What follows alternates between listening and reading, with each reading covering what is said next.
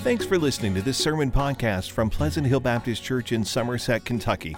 Please make sure to visit us online at phbcsomerset.com. Which is our series on the Gospel of John. Last week we started. This is week two. So we'll be looking at the second sign, healing a royal official's son. I'll remind you that the purpose of this series is to point to Jesus as Messiah um, John says in John 20, verse 30, Jesus performed many other signs in the presence of his disciples that are not written in this book, but these are written so that you may believe that Jesus is the Messiah, the Son of God, and that by believing you may have life in his name. So John wrote these seven signs into his gospel to show us that Jesus Christ is the Messiah. He is the Son of God, and through him we can have life in his name. Um, today, we're going to talk about the importance of faith. And through the years, I've collected a few things about faith. I remember years ago, I found a saying where it says, Faith isn't faith until it's all you're holding on to. And I suppose that's true. I was looking up some new ones this week. Uh, James Hewitt said, Faith is the bird that feels the light and sings to greet the dawn while it's still dark. Think about that. You know, faith um, faith is something we exercise even when you don't see the results, because that's the nature of faith. Uh, someone said faith is putting all your eggs in God's basket and then counting your blessings before they hatch, because you believe they're going to, you know, hatch. Uh, someone said faith takes the things God has promised and moves forward. Fear says how, and faith says God. Well, that's that's true. I'm reminded of the verse in Hebrews 11 1. Now, faith is the reality of what is hoped for, the proof of what is not seen. Uh, or the King James says it this way faith is the substance of things hoped for, the evidence of things not seen. And so when we think about it that way, uh, that's what faith is like. Now, faith is very important because in this story today, in the second sign, you're going to see a man who comes with some faith. And as the story progresses, his faith becomes stronger uh, but let's look at the story first. In John 4, verse 46, it says that Jesus went again to Cana of Galilee, where he had turned the water into wine. And there was a certain royal official whose son was ill at Capernaum. And when this man heard that Jesus had come from Judea into Galilee, he went to him and he pleaded with him to come down and heal his son since he was about to die the idea there is he continues to plead, Hey, you've got to come down. You've got to heal my son. He's about to die. You've got to come, Jesus. You've got to come. Uh, you, you know, you've got to come and heal my son. He's about to die. And so notice the exchange with Jesus as we look at this story. You can imagine, you know, you can tell it's a crisis. You can tell this guy's got urgency. I mean, this is this child that he's talking about. And it says here, Jesus told him, unless you people, and that is a good way to translate this because he's looking at, at the man, but he's talking to everyone that is gathered. He's speaking in the plural. Unless you people see signs and wonders, you will not believe. Sir, the official said to him, Come down before my boy dies. And Jesus said, Go, and your son will live. And the man believed what Jesus said to him and departed. Now, that's an interesting exchange, isn't it? Because here is a royal official who's used to giving orders. And he's asking Jesus, You got to come, you got to come, you got to come. My son's about to die. You got to come and heal him, Jesus. You got to come, you got to come. He's heard about Jesus, he's heard what Jesus can do. And so, if he can just bring that back to his house so that he can heal his son, you got to come, Jesus, because my son's about to die. And Jesus says, Go. Let that sink in for a minute. Go. In other words, I'm not coming with you, but I'm giving the order go, your son will live. Think of the faith that that would take. That's the exchange between Jesus and this man. Notice the expression of faith that Jesus promised. It says that uh, he's told um, to, uh, to go and your son will live. And it says there in verse 50 the man believed what Jesus said to him and departed. And it says in verse 51 while he was still going down, his servants met him, saying that this that his boy was alive. And he asked them at what time he got better, and they said, Yesterday at one in the afternoon, the fever left him. And the father realized this was the very hour at which Jesus had told him, Your son will live. And so he himself believed, along with his whole household. Now, this was also the second sign Jesus performed after he came from Judea to Galilee. Notice the stages of faith that this royal official went through. At first, he had crisis faith. There was a crisis that prompted him to seek Jesus. His son is about to die, and he had heard about some of the things Jesus had done, and he's like, you know, that's just 20 miles away. I'm going to go. I'm going to do all that I can to save my son. So it's crisis faith. But then, as he gets a word from Jesus, go and your son will live, now it's confident faith. Hey, Jesus spoke to me and he made a promise go and your son will live. And so now he's confident in what Jesus has told him. He's got a confident faith. And as he's going back to his hometown, eventually he meets his servants who say, Hey, your son's going to be all right. And he said, Well, when did it happen? They said, About one yesterday. And he concluded that's when Jesus, the very moment that Jesus said, Go, your son will live. Now he's got confirmed faith. I mean, he can look back and go, That's when it all changed. Here's when Jesus told me that. They said, That's when my boy changed. He's got confirmed faith. That's always a good feeling, isn't it? To, to have that confirmation of God came through. Look what he did. And then his confirmed faith becomes contagious faith because now not only does he believe, but it says that also his whole household. They saw what God had done, they heard the, what Jesus had said, and they believed too. What an awesome story. Warren Wiersbe says Jesus showed his power over space. He was not limited simply because he was in Cana and the boy was in Capernaum. The fact that the father believed the word and didn't know the results until the next day is evidence that he had confident faith. He trusted the word that Jesus spoke, and so should we.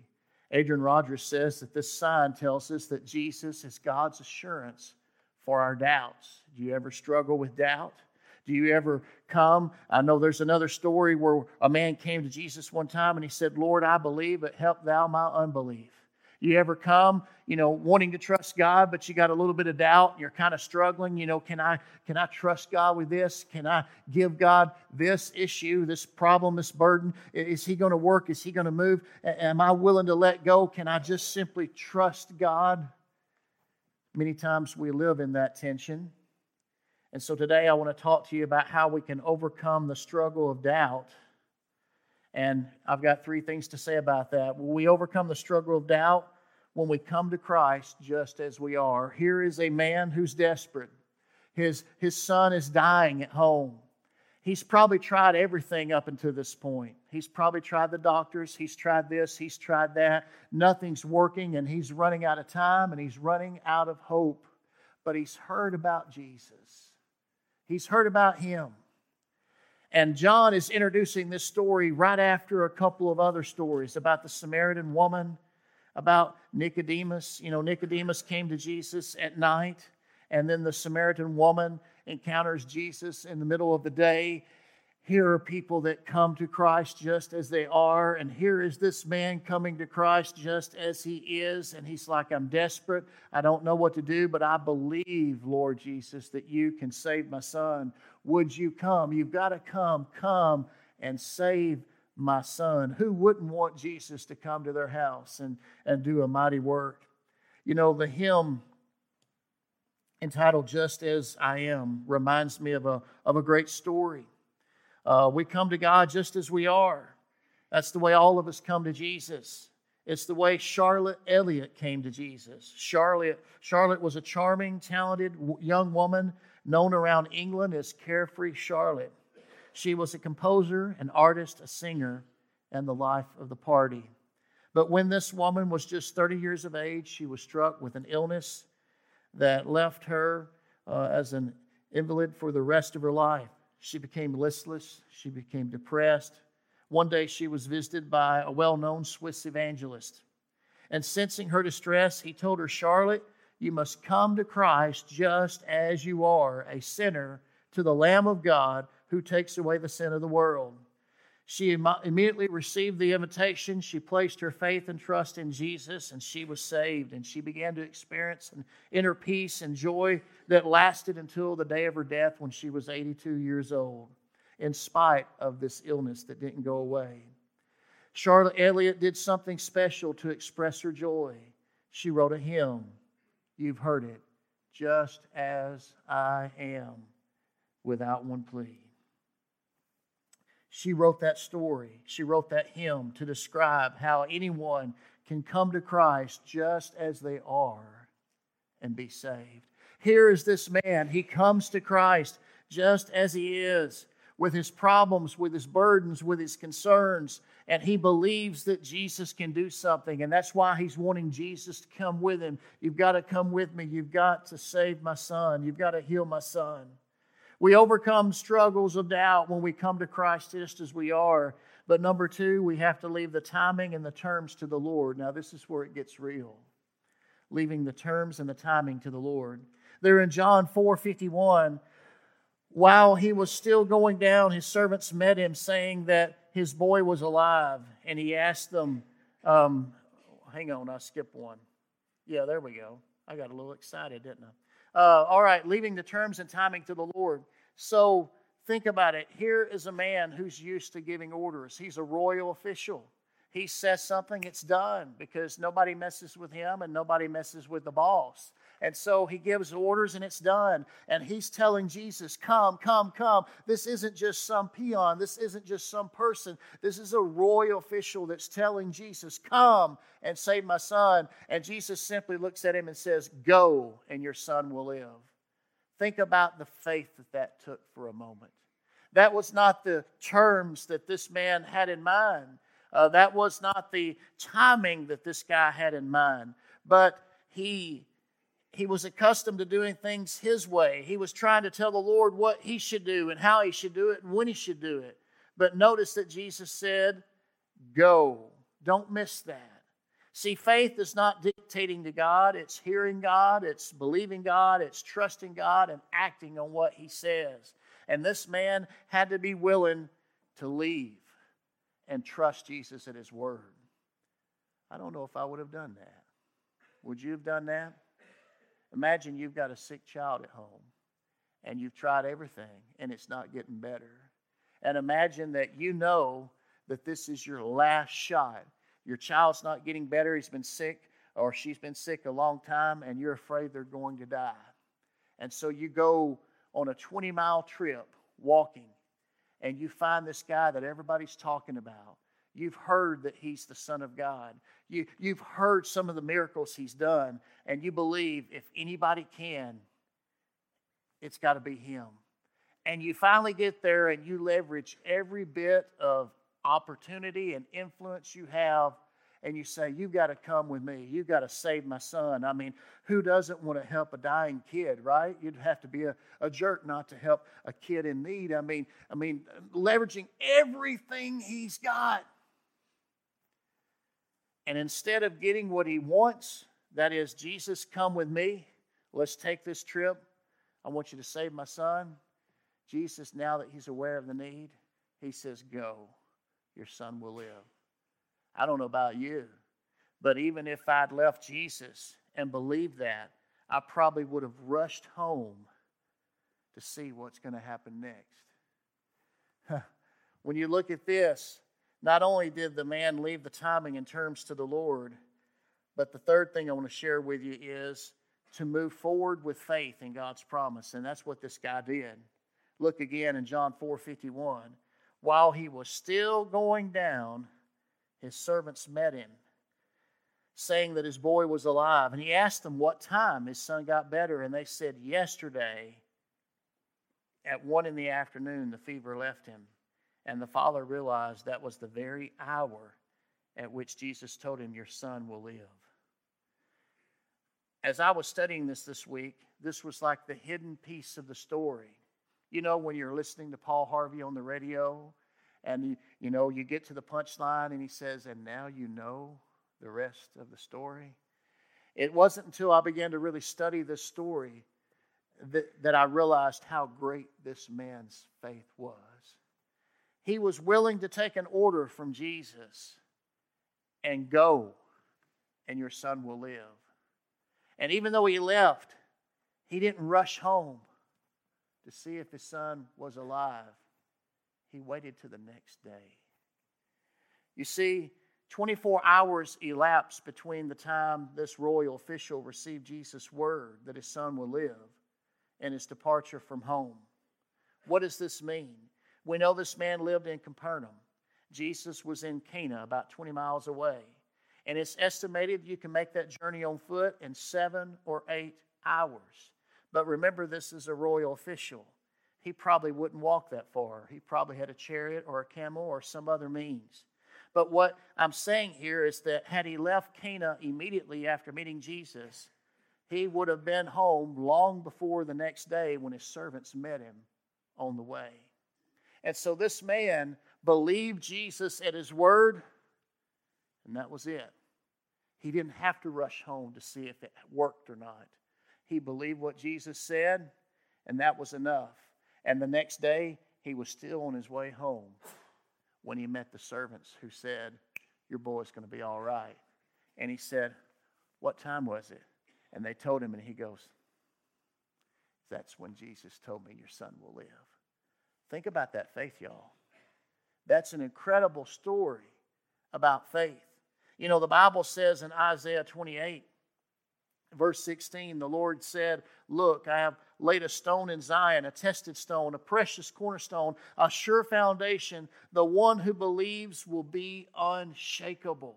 Another way to say it, that part that says the one who believes will be unshakable.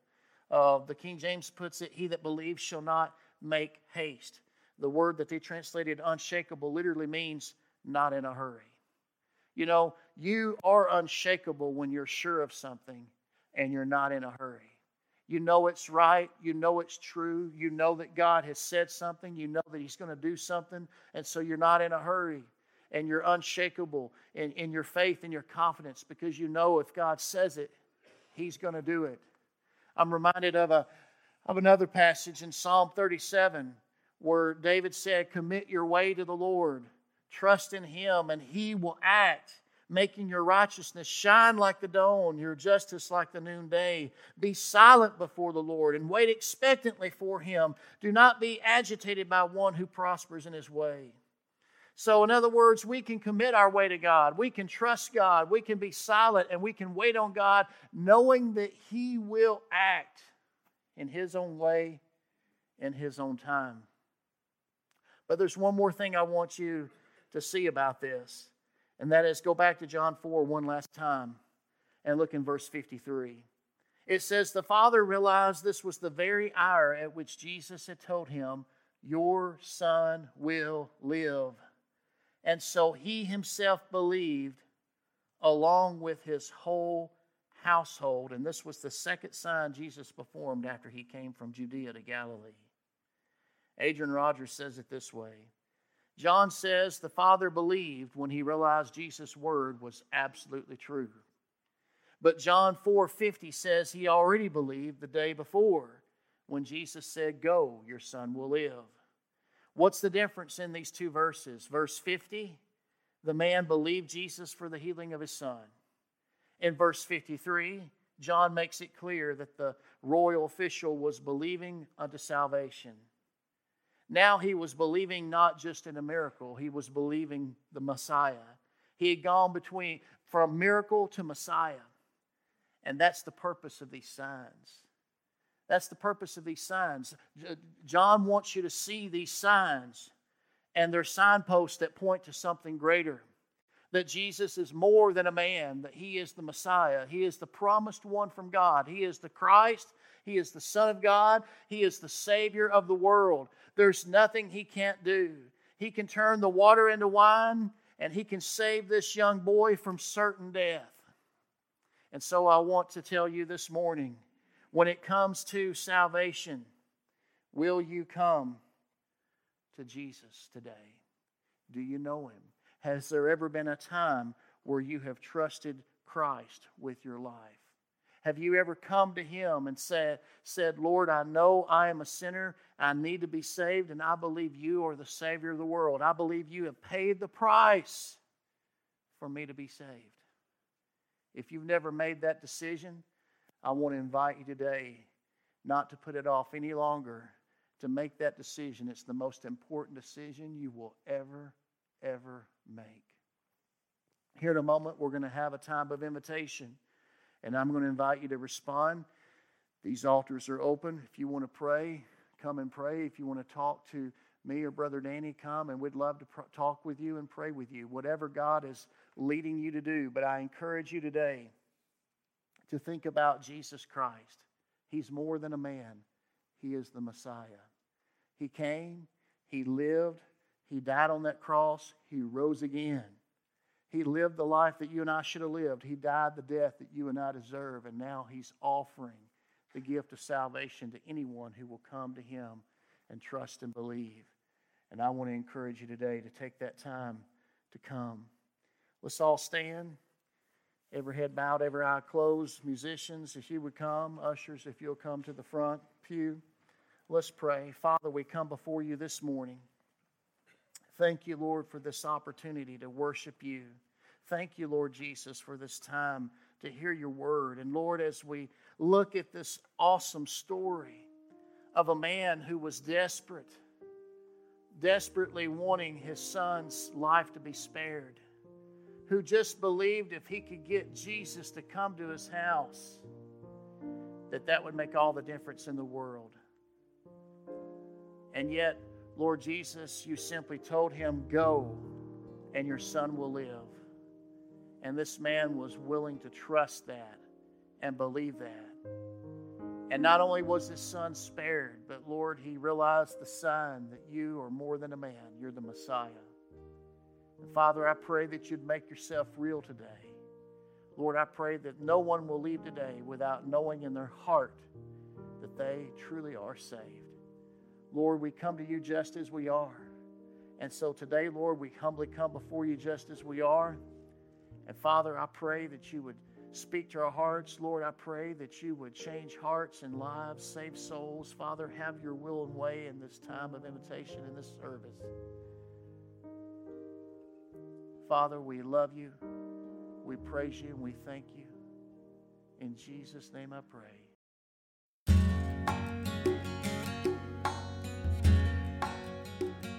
Thanks for listening to this sermon podcast from Pleasant Hill Baptist Church. To learn more about the church, find out meeting times, or learn how to contact the pastor, please visit phbcsomerset.com.